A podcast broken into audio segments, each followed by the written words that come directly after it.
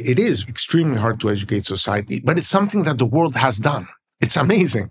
If you look at all indicators of education, there's been massive convergence in, in the percentage of people with high school degrees and the percentage of people with college degrees, with postdoctoral degrees. I come from Latin America and Latin America has converged in all of these dimensions.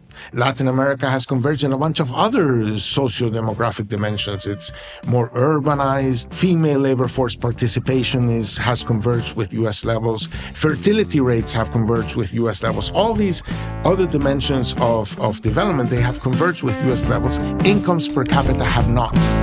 And now the good fight with Yascha Mounk.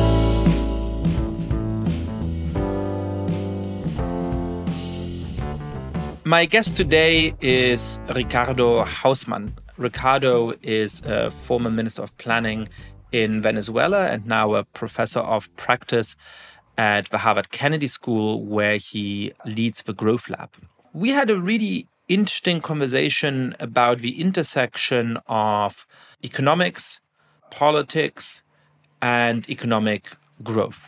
We tried to understand the role that knowledge plays in society today how that helps to explain the distance between knowledge elites and the rest of the population, and perhaps to fuel populism, and the kinds of things that you need to do in order for your economy to grow. Heads up, according to Ricardo, education or fighting corruption are not what you should do. I'm slightly overstating the case, but you'll see his really interesting arguments on those topics when you listen to the conversation.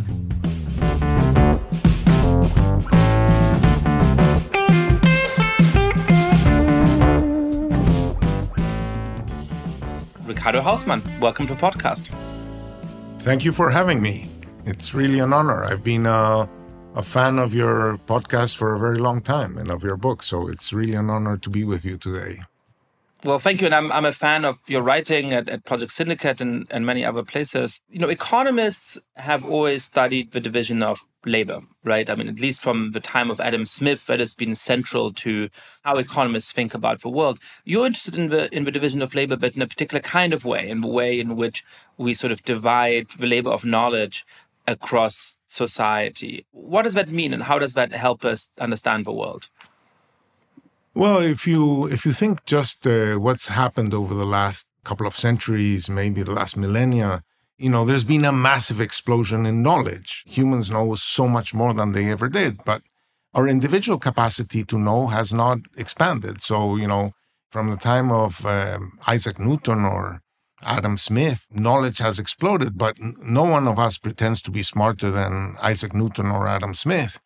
And so, where is this knowledge? And and the idea is that uh, what societies have done is that they have put different bits of knowledge in different heads. And by putting different bits of knowledge in different heads, the whole knows more than the parts. But then if you want to use that knowledge, you have to bring these heads together. You have to sort of put Humpty Dumpty back together again. And so, so that's sort of like how I see society. The nature of society is this nature of, of networks of collaboration that are needed because we just are individually inept.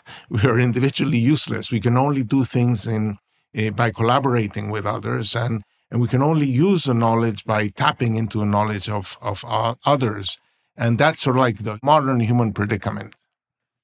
Oh, that's really interesting. So I'm trying to think sort of where the contrast lies, right? If you go back a number of centuries, farmer may not have had religious knowledge for which he needs a priest or something like that. He may have lacked certain kinds of knowledge about his farm. Perhaps there was a kind of elder in the village or somebody particularly wise who you would go to if your crop is, you know, failing to to ask for advice. But basically, the farmer from from experience from growing up on a farm and so on would have known pretty much what he has to do throughout the year and from morning to evening in order to grow the food. And then he could sort of subsist off the food to some extent. Today the extent to which i am making my living from teaching college students and from you know talking about the world on podcasts but I don't have any idea really how the food gets to me, right? I mean, I know I can go to the supermarket or I know I can, when I'm being lazy, order something on DoorDash, but there's such intricate processes sort of hidden in the background that you really sort of rely on everybody else to do that. What are the implications of that? I mean, once we take that seriously as an insight, how should that shift our view of politics, of economics, of everything else? One interesting question to ask is what is your radius of interaction? Who do you interact with? So in in you know in pre-modern times, you know, if you lived in a village, you interacted with people in the village. Maybe, you know, there was a priest that came from outside the village and shared some information was not in the village, but essentially uh, you had very narrow sets of interactions. And one of the telltale signs of that is is the fact that if you if you talk to people, you know, language evolves, and but you still need to be understood by the people you talk to. So so one of the consequences of that is that you have a plethora of languages. That, for example, in a country like Cameroon, you have like 320 languages. It's just a reflection of the fact that for a very long time, people haven't been talking to each other. They haven't been interacting with each other. So suddenly, you know, when capitalism comes and, you know, uh, there are many more products to be made, you want to have bigger markets, then then suddenly you want to interact with um, many many more people a, a, broader community right? So so you need to have a way of connecting to people who are much farther away from you who may not necessarily speak your language or or share your beliefs etc so you need you need to be able to connect to many. You need in some sense a broader sense of us so if you look at the history of germany for example where you were born, the first thing that happened in 1815 was that they invented the Zollverein, the, the customs union. And, and, and the idea of German nationalism was the idea not, not of, it's not like Basque nationalism that, you know, we want to separate from the rest of Spain. No, German nationalism was, you know, we're separated into these, I don't know, hundreds of, of, uh, of, of small jurisdictions and we want something bigger. We want something united all right? So so you need a, like a broader sense of us. But capitalism also required to agree on a bunch of things on uh, what gets taught in school what's the proper grammar uh, where do rails go through you know railways go through and and and so on. So so you needed to agree on more things with more people. So you needed kind of like a deeper sense of us. And so capitalism had, has been struggling with ideas. We need polities that are much bigger than we ever had in history because they're broader, they're more heterogeneous. But because there's more things that we need to agree on, they have to also be deeper. And so there's been always this conflict between having uh, bigger polities that allows you for bigger markets and, and narrower polities that are allows you for a deeper understanding. That's really interesting. I think that's a really helpful frame to look at the modern world and some of the problems in it, and obviously some of the great accomplishments of our economic system. I have one sort of question about it. So, when I actually go back to this farmer that I'm picturing in a village a number of centuries ago, there was already some real forms of division of labor, right? So perhaps he baked his own bread. He probably did a bunch of things around his own farm, but you know there would still have been certain kinds of professions in the village that he interacted with. Uh, perhaps a baker, perhaps a bricklayer, perhaps some kind of merchant that brings out goods from the outside. Perhaps he sells some of his surplus product to that merchant. And so it's true that, you know, the only people who this farmer would need to interact with are basically people from within his own village. And so if it's a country, uh, or what today would be a country of 300 languages, it doesn't matter as long as everybody within that village speaks the same language. So in a sense, his knowledge, his acquaintance was much more narrow than ours is today. On the other hand, of course, he knew people in the village across the existing professions very well. He spoke to a priest on Sundays and he negotiated with a bricklayer and sort of everybody within his actual realm who did have a different sort of specialization, he knew on a quite intimate basis. Now, when I think about the world that we live today, you grew up, I imagine, speaking pr- predominantly Spanish. I grew up going to school in German and speaking Polish with, with my parents. And here we are in the lingua franca of the 21st century, speaking to each other in English on a third continent from where we each grew up, right? I know an amazing number of people in the world who are in a similar line of work to me, who are academics or journalists who think about politics and ideas, and who you know may have grown up in completely different cultures, speaking completely different languages. And you know, I can email them easily. I can get on a Zoom call with them. I think about the world with them, and that's all amazing and inspiring. And it shows sort of the breadth of communication we have.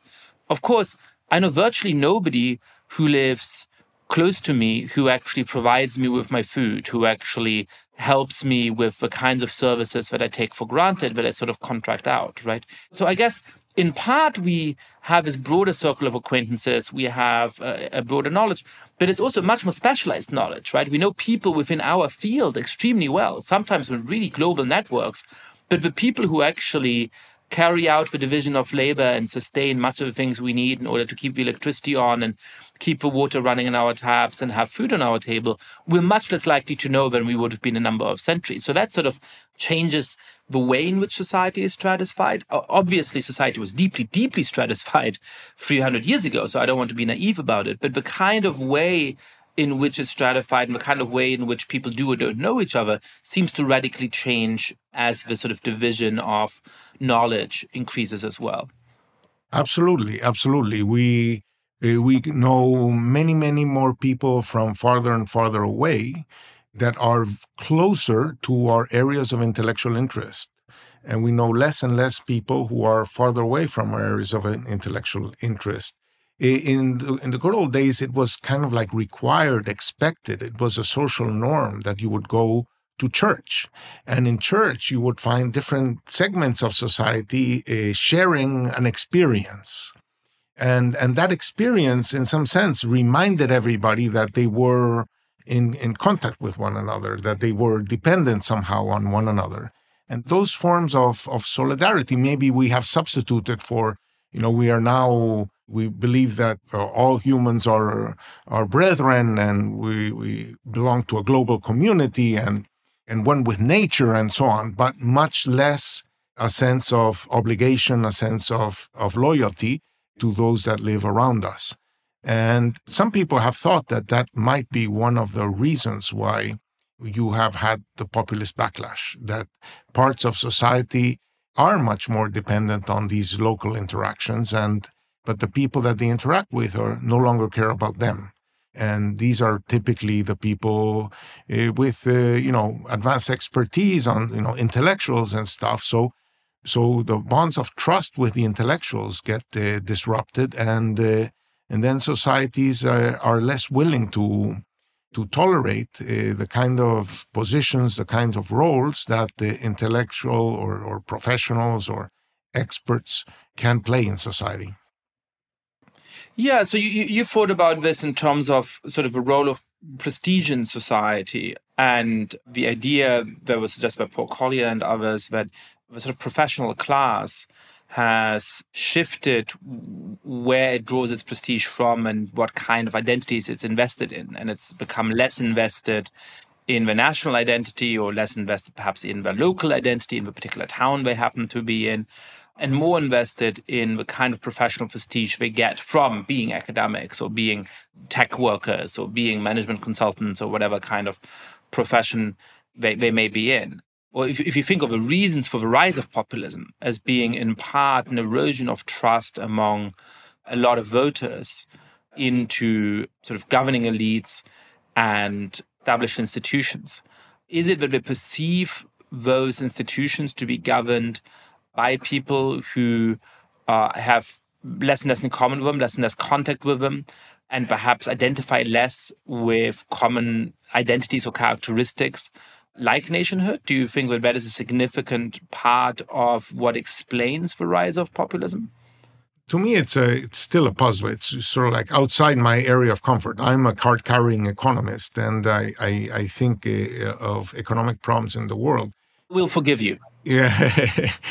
so, for example, economists believe that uh, you know things are organized in a way that uh, you know you care about yourself, but you're structured in a way that uh, indirectly you care about others because in order for you to care about yourself to earn a living, you have to do things for others, and and they have to buy stuff from you, and and how much they buy from you, at what price they're willing to pay for your stuff, depends on what you did for them. So so we're all living in this in, in this world in which we're in principle interacting with other people through through market exchanges. But then again, you and I are academics and we work in in academic institutions which are supposedly not for profit. And actually, among the top uh, 100, 500 universities in the world, none of them is for profit. So we live in the in in in the, in a world that is not very market based in our personal lives as as university professors. And in, there's an interesting theory uh, by Luis Garicano, who used to be a professor at the University of Chicago, then became a, a member of uh, the European Parliament for the for this uh, party uh, Ciudadanos, this uh, center right party in, in, in Spain. But his idea was that the reason why the profit motive doesn't work in, in universities is that we are generous with our knowledge. That is, you know, people send us a paper, we share comments with them, and and and and we ask questions in seminars, and then we get answers, etc. So we're very generous with our knowledge. And if you if you put a profit motive there, saying, you know, I ask a colleague a question, and he says, okay, but what's in it for me? So like the whole thing breaks down. So, so we really live in a, while we theorize about the market, we don't really live in a market. We live in a place where we're very generous with our knowledge. And, uh, and the question is, is, so if you are a, a, military leader, you're supposed to protect the nation. You know, uh, we're, we're going to recognize a lot of stuff from you, you know, give you importance and so on. Think of a general in Ukraine right now well, we expect you to be super generous with your knowledge because you're defending the nation. You're doing something for us, right? And in some sense, we pay you by recognizing your status in society, by recognizing your prestige. And according to, to my friend and, and colleague uh, uh, Joseph Henrich, prestige is a human universal, but it's not shared with primates. So it's it's uniquely human as opposed to other feelings like, you know, sexual desire or um, alpha male dominance and so on, which many species have, prestige is kind of like uniquely human. And we have to ask ourselves the question, you know, how does this kind of prestige equilibrium sustain itself? And interestingly enough, uh, at different points in time, it's it comes under attack by either the left or the right. So, for example, what was the Cultural Revolution about? It was, you know, anybody who knew was uh, uh, counter-revolutionary, and uh, and we we the students took over universities and taught professors what they were supposed to learn and so on. And the same thing, a little bit, this hatred of pres- uh, of of knowledge, of expertise, it happened, you know, with Trump and and the American right and the British right that you know not trusting the economists who had said Brexit was going to be complicated and would would be costly. So this this uh, uh, rejection of of knowledge, of expertise, may cause these breakdowns of of um, social relations, which cannot happen through market exchanges, but that need to happen through this uh, this process whereby uh, we recognize, you know, we pay people for the generosity with which they share their knowledge, not with money, but with some kind of status, some kind of recognition of importance. That's really interesting. I have a kind of side thought about universities, which is that a common criticism of the way that universities currently function is that they've become too marketized, that in a sense they've become too capitalist. And I think that that's you know true in certain respects, like the fact that you know many of the most well endowed universities are basically you know hedge funds with some you know academic functions attached and so on but i think when it comes to what academic life actually looks like and the incentives for academics that's getting it wrong in a substantial way so it used to be that you had a kind of aristocratic or feudal model of academia, which I think had many shortcomings, but also some genuine strengths, right? So, in a place like Cambridge or Oxford, until a number of decades ago, somebody decided you're smart either because of competitive examinations or perhaps because of more uh, forms of favoritism and prestige games or whatever. And they gave you basically a lifelong job when you were 23 or 24. And after that, you were a don, you were a fellow at one of these colleges. You were never going to make much money, but you were given a kind of pseudo aristocratic life, probably didn't have a family. And most of those fellows never produced anything of worth. But if you did, because they had the luxury to spend decades on a book, to go and research whatever they want. So it was a kind of semi lottery system within talented people to have this privilege. And then if you did, it really paid off for society in some cases because some people were really able to convert that and many were not, but they all had to do quite a lot of teaching. So they so they were all useful in terms of educating the next generation. Now, that's an imperfect model, but it's one with genuine strengths. It creates this one space in society where people are protected from any form of market pressure to pursue ideas and knowledge and pass some of that knowledge on. And even for most of them, were not nearly as productive as the average professor at an American university today. Some had the space to create generally important ideas. Now, I think when you look at what it looks like to be a PhD student at an American university or tenure track professor at an American university, or in certain ways, even a tenured professor at an American university. I think it's very, very different. It's a pseudo market. There's no actual market incentives. If you're able to make your university a lot of money, that doesn't really matter. Most, at least in the social sciences and the humanities, nobody makes their university a lot of money. If you're able to get a university in the national newspapers and attract students and sustain the prestige of university, that doesn't really particularly matter. Nobody particularly cares. What matters is a pseudo market of academic publications. And those are judged by a small number of your peers. They may only be read by 20 or 30 people, but as long as you, you know, continue to publish at a steady rate in those kind of journal articles, even if you're not cited a ton, even if people forget about your articles in a few years, that you have to keep doing in order to be promoted. Whereas teaching at most prestigious universities, at least, is barely encouraged. In fact, a very common piece of advice that tenure track professors get is for God's sake, don't spend too much of your effort and too much of your time teaching. That's going to distract you from the things you're really evaluated on when you go up for tenure. So I think a truly capitalist university would have many disadvantages, but may have some advantages. At least you would be incentivized to talk and speak about things that seem to be of broad interest. A sort of pre capitalist university that we used to have, I think, had many advantages. I think a lot of the academic life at, at, at universities, at least, is pseudo capitalist, where you're subject to this really idiosyncratic market that doesn't actually face any financial pressures and that really is a kind of club of taste of a small number of uh, professional insiders who get to decide what gets published in some journal that nobody reads and that's only sustained because universities have to pay enormous access fees to these universities. Have I gone nuts? Is this too populist a critique of a current model of universities? What do you think, Ricardo? And then we'll get back to the real topic. I think capitalism, modernity, technological development have really transformed the universities in, in interesting ways. And there are parts of the university that reflect what you what you uh, just uh, referred to, uh, and parts that don't. By the way, you know, people would have in in the in parts of the university they would have told you don't do podcasts, don't write popular books, focus on know, your you know the the really important academic journals in this narrow field that, as you say, twenty people read. I know because that's what I what I was taught consistently when I, when I was a PhD student. I'm very grateful to everybody who taught me when I was a grad student, and uh, actually many wonderful teachers. It's not that they look down on it. It's not that they thought I was wrong with it. My analogy for it is always that you know if if they'd known that I kept climbing mountains, they'd say you know it's really impressive that you have this goal of climbing Mount Everest or something. I mean that's really cool. Let's talk about it over coffee, but isn't it a bit of a distraction to your academic work? So it's just, you know, it's not that it's bad, it's just that it's it's nothing to do with with a core mission of universities. Absolutely, but th- this is where you see capitalism transform things. Because, you know, I'm a professor of public policy and I don't imagine how you can do public policy, think about public policy uh, uh, unless you engage with the world.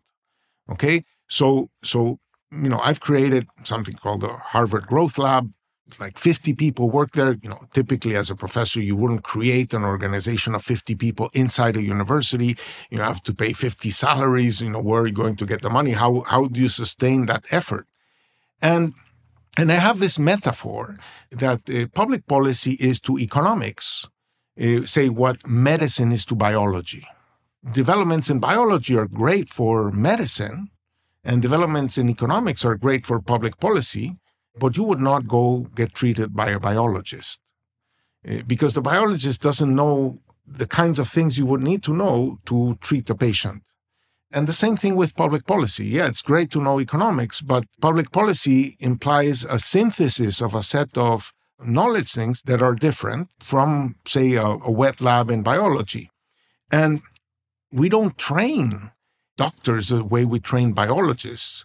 Uh, the only way we know how to train doctors is to send them to a teaching hospital. And that teaching hospital has real patients. Uh, that teaching hospital doesn't think it only is about treating those patients. It thinks it's also about forming the next generation of doctors, but it's also about doing research so that it's not just these patients that happen to be there, but they want to change the way treatment is done, the way diagnostics are done for everybody in the world. So they want to change the way the profession is done. So I think that in medicine, in engineering, and so on, it's very hard to advance unless you engage with the world. And you need these, uh, th- this university engagement with its outside world, which is very different from, say, you know, theoretical physics or in other parts that that have this idea that you know with pen and uh, pencil and paper that you can you can do a lot uh, by just thinking. And i think that we live in this in this combination of spaces and that's why some parts of the university are much more engaged with the outside world because actually their their networks of operation depend on these connections with with the places in the outside world where things are happening. And i think that you are also a connector between this world, this world of practice out there where people are trying to make sense of the world in which they live. And you are, from a university perspective, a useful contributor to that, that outside network. Well, uh, but I wonder whether that view is a little bit overly rosy because of where you sit in university and where I also sit at university. So we're both professors of a practice, which are great and lovely positions, which are quite atypical. I mean, you know, you can't be a PhD student aiming to become a professor of a practice. You know, you can do interesting things in the world, and when you're successful, you might be appointed to such a position. But you know, when you look at who policy schools actually hire as tenure track professors, they're by and large many economists and many political scientists. So it's as though, you know, the, the people you know, hired at the teaching hospital are all biology PhDs who've never had a patient. And it's not clear to me that that's the best model. So I agree with you that there are corners of universities that do that kind of translational work. And I think we're both lucky to have wound up in those corners. But, you know, we both got there by rather unusual paths. You, you got there in part by being a government minister, right? That that's not the standard model for how you become a, a professor, even at a, at a public policy school. Perhaps it should be. I want to go beyond sort of our parochial concerns about universities. For you mentioned that you're running this growth lab. So, Professor, how do you have economic growth? It all goes back to this framework that I think that uh, you know uh, societies are rich because of what they know how to do I was born in Venezuela and we all thought we were rich because we have oil. And then that's what makes you rich. And oh, how come, you know, Bolivians would say our country is rich, uh, our Bolivians are poor. Who took the money or, you know, why, why is that? Well, I mean, the truth is that you can have stuff under your ground, but that's not what makes you rich. In fact, uh, um, we didn't know that we had stuff under our ground uh, until you know American companies were kicked out of Mexico and looking at another place to look for oil. And oil was useless un- unless somebody invented the internal combustion engine and cars and and stuff. Before that, it was used for uh, to make kerosene for lighting, and and then electricity kicked it out. So so it's this this notion that um, that wealth somehow depends on natural resources when when the core of wealth is what societies know how to do. It's, it's the knowledge in those societies. So the process of growth is really the process of growing the knowledge in that society. And it's less about, I mean, too much of the profession, my profession has gone, oh, yes, it's knowledge. Obviously, we know it has to be do with education. So we need to raise education levels and we need to improve the quality of education. We need to get better scores in PISA exams and so on so that, you know, but this is exactly not where the big action is. The big action is not so much in how much does the average person know, but in how different it is what different people know. How much does of the knowledge field is spanned by the sum of what everybody in society knows. So in principle, richer societies know how to do more things. And among the things they know how to do, they know how to do more complicated things. So the process of growth is the process of learning how to do more things, and among them, more complicated things. It's a process of diversification. We see it, it's easy to measure in the kinds of, of things that a society makes or a society makes well enough to be able to export them. It's sort of like super visible there. But that's just, in my mind, a manifestation of networks of humans that know how to do things well. Just to stay on education for a moment. So, how do you boost that? I mean, thinking about public policy, I can understand if a problem is this is a very poor country, it has a literacy rate of 50% and you know very few people can do sort of an advanced level of math or a moderate level of math great so we'll invest a lot in education and we'll you know have a much more educated workforce and that's going to fix the problem that's very hard to carry out it's hard even to roll out a high quality secondary education system at scale, in part because of monetary reasons, and in part, of course, if you have an education that's not very educated, it's going to be hard to recruit the high quality teachers who are going to be able to educate the next generation. But we have lots of models for how to do that. Lots of societies have managed to go through the transition from being a mostly literate to a very literate society if I buy what you just said, then as a policymaker, my task becomes even harder, right? I mean, how do you create a society in which it's not just better PISA scores, it's not just better reading proficiency or math proficiency in grade nine or grade 10? It's this great distributed network of the right kind of knowledge that covers lots of things and gives us a general aptitude in doing things. How, how do you create that? How have societies improved on that metric? And what can policymakers do to boost that along? It's very interesting that uh, this thing that you say is very hard to educate society. It is extremely hard to educate society, but it's something that the world has done. It's amazing. If you look at all indicators of education, there's been massive convergence in in the percentage of people with high school degrees, in the percentage of people with college degrees, with postdoctoral degrees. You know, I come from Latin America, and Latin America has converged in all of these dimensions. Latin America has converged in a bunch of other socio-demographic dimensions. It's more urbanized. Eh, it's more, I mean, female labor force participation is has converged with U.S. levels. Fertility rates have converged with U.S. levels. All these other dimensions of, of development, they have converged with US levels. Incomes per capita have not. So it's not so much about how much on average people know. It's this other process of, we call it in economics, the extensive margin. You know, if your country doesn't know how to make watches, uh, how does your country start making watches? Well, uh, to make watches, you need watchmakers, but you cannot become a watchmaker in a country that doesn't make watches. Where who's going to train you as a watchmaker? So, so, so the process involves solving these chicken and egg problems. How do you get the first version of a violinist so that now that you have a violinist, you can train other violinists. That process happens through a kind of a process of infection and connection with the world. And it happens in part through migration. People migrate to your country and start doing things that were not done in that country before. So migration plays an important role. Diasporas play an important role. You have people from your society living abroad, exposed to other technologies, other ways of doing things, and they somehow infect your country.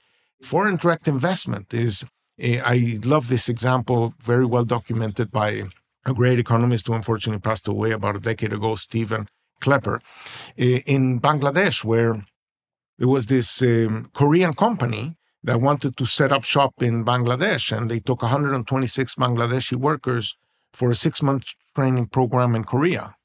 When these Bangladeshi workers came back, 56 of them left the company to create their own companies. And those 56 companies are the core, not this Korean company, but the 56 companies set up by these Bangladeshis who were trained for six months in Korea and worked for that company. Th- those spread that knowledge uh, through uh, through the system. I have a quick question about this, Ricardo. So how do you feel about brain drain, right? One of the concerns that people have with international migration is brain drain and you can see why that you know if you're one of the members of a very large rising middle class in a country like Nigeria you face real limits and obstacles to your productivity in the country and you still face a lot of security threats. You might be able to get an H1B and come to the United States. And so on one kind of level of analysis this can be a very bad thing for Nigeria. Perhaps a wonderful person for this person, but their talents and their energy and so on now go to making the United States even richer rather than in helping Nigeria close that economic gap. On the other hand, on your analysis, perhaps it's enough for one out of four, one, one out of five of these immigrants to go back to Nigeria 20 years later and start a new company with whatever high tech knowledge they may have acquired in Silicon Valley or whatever other kinds of you know industrial knowledge they may be able to bring back. And perhaps in the long run, that's actually better for Nigerian economic growth. So, so how do you pass the literature on that topic? What side of it do you fall on? Well, I think both sides uh, have some truth. That is, the um, if you do not live in a complex society with this division of labor, then then you as a specialist have no one to collaborate with and so you, the returns to your education are very low if you go back to nigeria say as a nuclear uh, scientist you know there's very uh, few other people that you can collaborate with to do things however so knowledge tends to concentrate in in some places but uh, the second logic is also very important because you moved out you connected Nigeria to these other places. You ha- now have people you know in Nigeria that you are connecting with people you know in your place. You might uh, open up professional opportunities. You might notice different ways of doing things that could be done in Nigeria. So you might invest back in Nigeria. You might allow Nigeria to export things to markets that they would not have otherwise connected to. So, so in diasporas can play a very, very significant role. Uh, AnnaLee Saxenian has this, this, this research. She's a professor at Berkeley, uh, showing you know the impact of the Indian diaspora, the Korean diaspora, the Taiwanese diaspora in in transforming their countries of origin. So what I want to say there is that we've looked in detail into immigration policies in developing countries, and developing countries are amazingly close to immigration and with a particular bias against high skill immigration. So you may not be able to prevent your people from leaving, but you're using the coercive power of the state to prevent skilled people from coming in. And it's quite amazing uh, the degree to which countries do it. For example, Panama has 29 professions that are reserved to citizens. If you want to be a university professor at a public university, you need to be a citizen. And there are all sorts of obstacles to becoming a citizen. So, in some sense, you're using the coercive power of the state to keep knowledgeable people from coming into your country. South Africa is another extreme example. Yeah, there's a lot of things that are happening in South Africa that are scaring many talented people away. But if you, if non-South Africans want to limit South Africa, if they're skilled, it's a super headache because the obstacles are not just at the border, but in you know in every prof in every company that has to abide by by employment rules and so on. I will tell you, it is really important that countries um, connect to to the knowledge, whether it's from your your diaspora or from knowledge in general. I mean, Venezuela is a country that was dramatically transformed by the immigration that followed the oil boom that started in the 1920s, 30s, 40s, 50s, 60s. We had, you know, by 1960, some 700,000 Spaniards, Italians, Portuguese, Europeans more in general, and they were like 10 times more likely to be entrepreneurs uh, than, than Venezuelans, even though they had on average slightly less years of schooling than Venezuelans. But they brought knowledge about, you know, professions, uh, craftsmanships, and so on that, that were not in the system but that permeated the system. And, you know, within a generation, that knowledge just spread to, to society as a whole. And we see the entrepreneurial spirit of immigrants often in many contexts, right? I mean, even in the United States, where presumably on average, immigrants coming to the United States uh, you know, some of them are very highly skilled, but they're coming to a society that's at the technological frontier, right? That's one of the most technologically sophisticated society in the world, and yet they end up founding companies at, at a really overproportional rate. So that's really interesting. I was struck when I was in, in Singapore briefly in the spring uh, that they seem to have the kind of inverse policy, which is to say that it's a society and an economy that's obviously very open, with a large number of expats living there.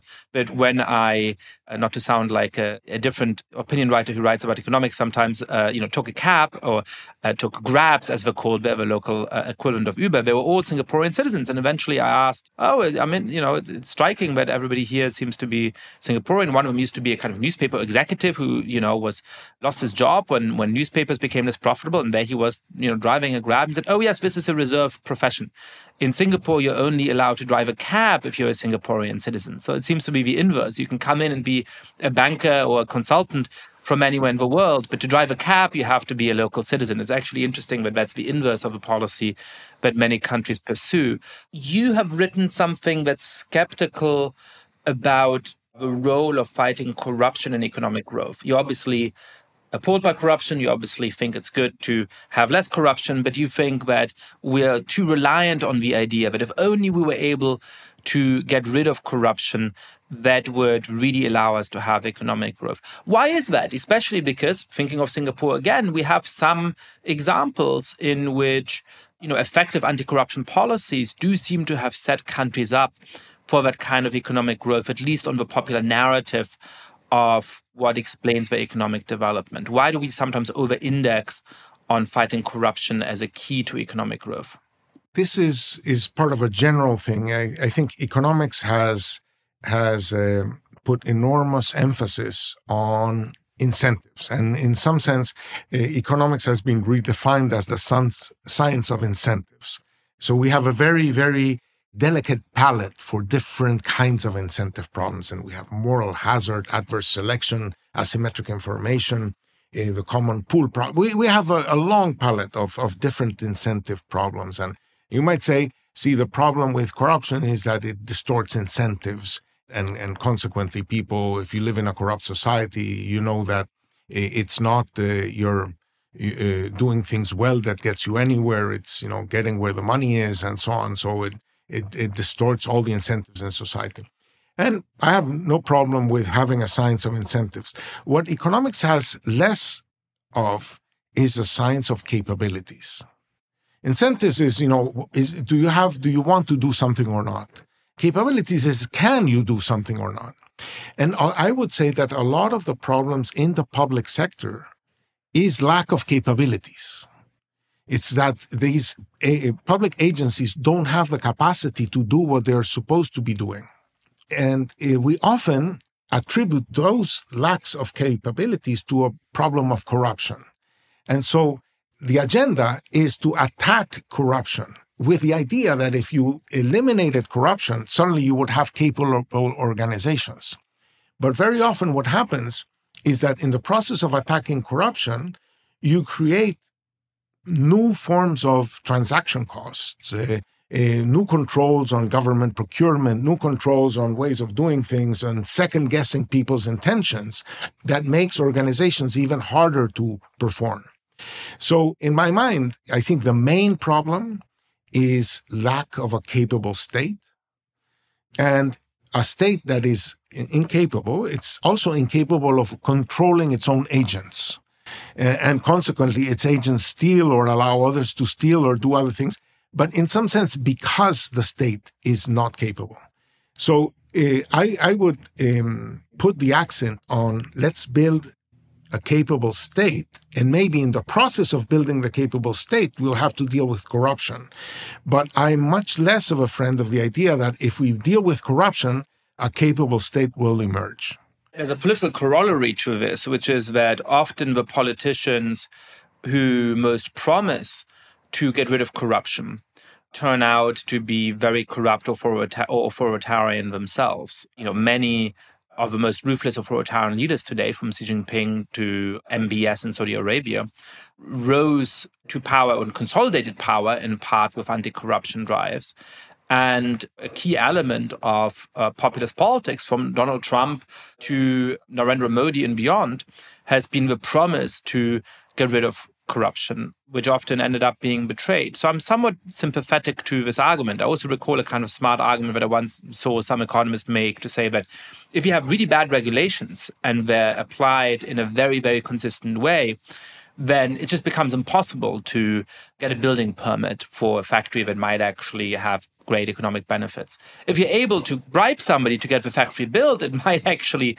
be good for the society. So I, I, I'm somewhat open to this counterintuitive case. But I guess I do wonder is it possible to build a capable state unless you fight corruption? And if a society is incredibly corrupt and you build more state capacity, doesn't that just mean that the richest people in the country are going to be even better able to enrich themselves at the expense of society? So, what does it mean to build state capacity in a significantly or highly corrupt environment without taking on corruption more more head on or without prioritizing that part of state capacity building well you know uh, you're trained as a philosopher and philosophy uh, loves to make uh, distinctions between concepts and i would put it to you that corruption is just uh, too broad a concept too amorphous a concept to really uh, guide strategy and guide policy.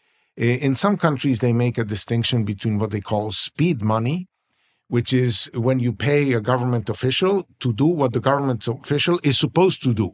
So it's not that you are asking the government official to violate the law. You're just asking the government official to do his job.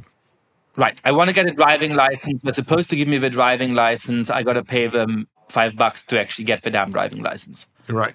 And that's different from using um, the power of the state for own gain and, and so on. I would put it to you that some of the answers to problems of corruption is less about government enforcement and more about uh, the nature of the political game.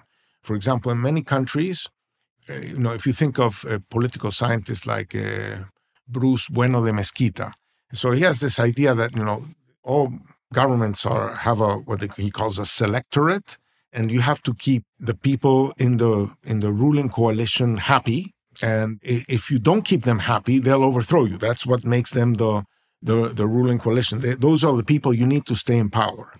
So, depending on the way the political system is structured, those might be a hundred people, a thousand people, a million people, ten million people.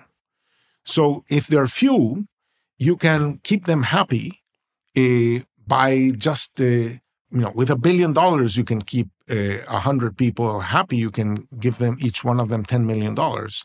Uh, but with a billion dollars you you can't do much for you know a large polity because it's very little money per capita so the bigger the polity uh, the more incentives you have to keep many many people happy and that will give you incentives say to control uh, corruption but if if the game is very narrow then you don't really care about output and GDP and productivity and so on because because you can keep the ruling coalition happy with just a fraction of that. And in some sense, you know, it, it's my interpretation of what the hell happened in Venezuela. Venezuela is a country that has an income per capita which is about a fourth of what it was, a fourth. It came down 75% from where it was a decade ago. And these rascals are still in power. And the thing is that, you know, the rest of, you know, screwing the rest of society doesn't really matter so long as you keep, you know, the army and the police and, and, and, you know, a, a small group of people happy enough. And if in the process you, you subvert everything else, doesn't matter because uh, there's no forces that are are going to be able to take you out. So in that case, you would say, do you want to fight corruption? Is corruption the frame, or is the frame something different, and corruption is just one of the symptoms that this underlying problem is generating. I have a last thing that, that I want to ask you about before we wrap up, which is a topic we've sort of been skirting in various ways relationship between economics and democracy. You, you you've argued that democracy is in fact key to economic growth, but it's not not a coincidence that a lot of the richest countries in the world are democratic.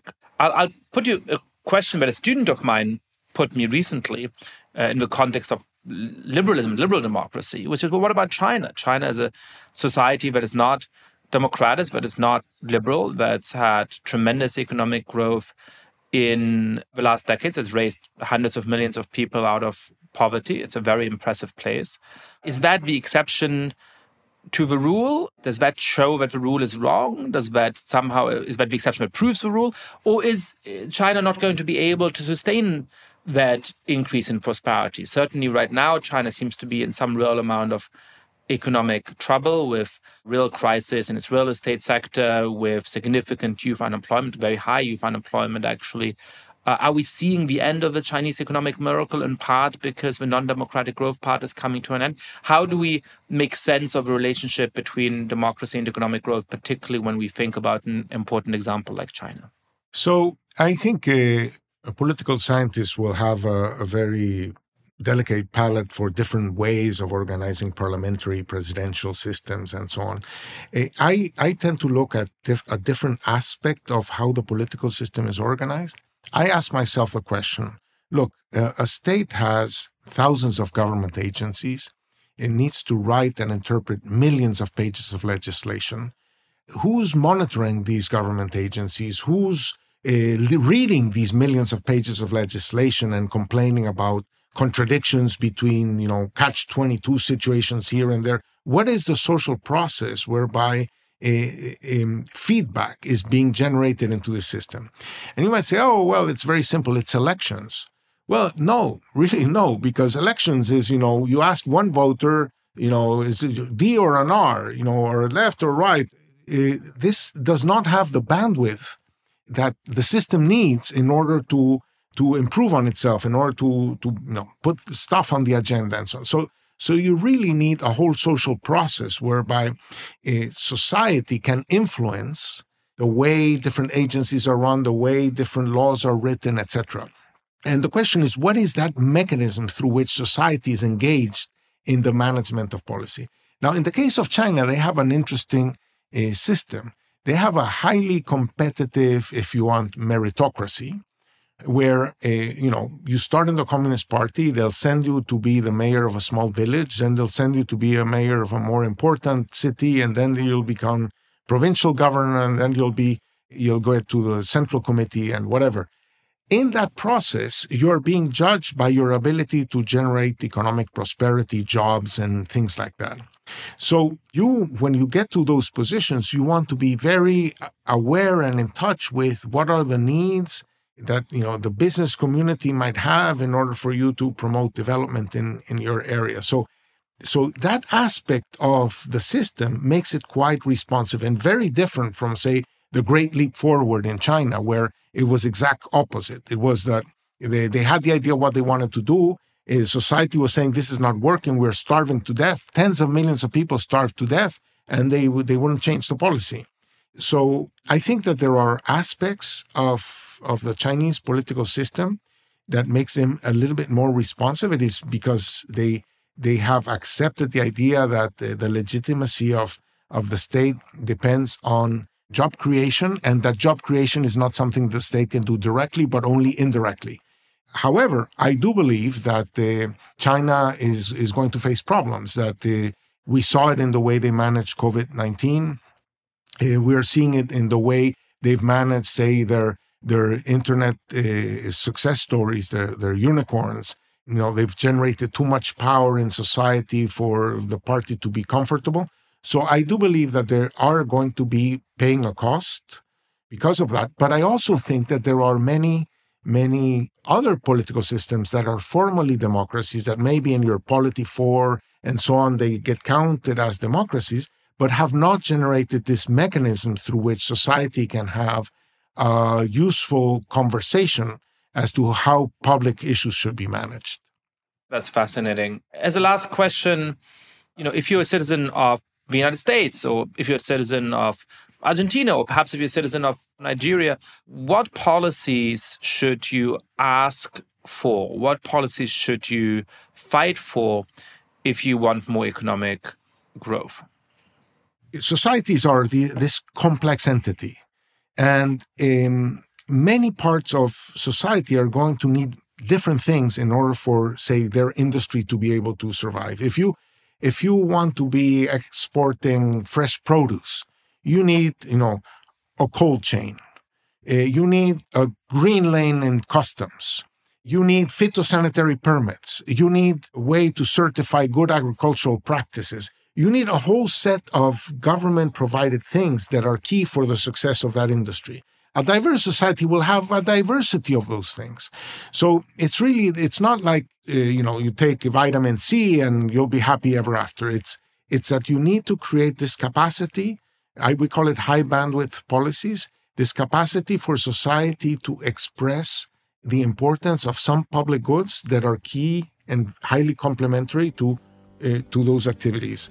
And a prosperous society has many of these channels through which society can influence uh, the conduct of, of public policy.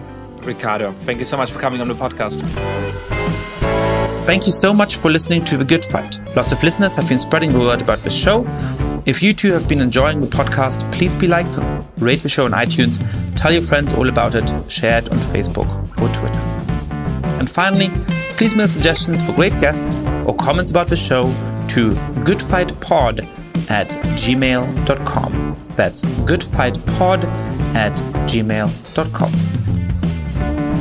This recording carries a Creative Commons 4.0 international license. Thanks to Silent Partner for their song Chess Pieces.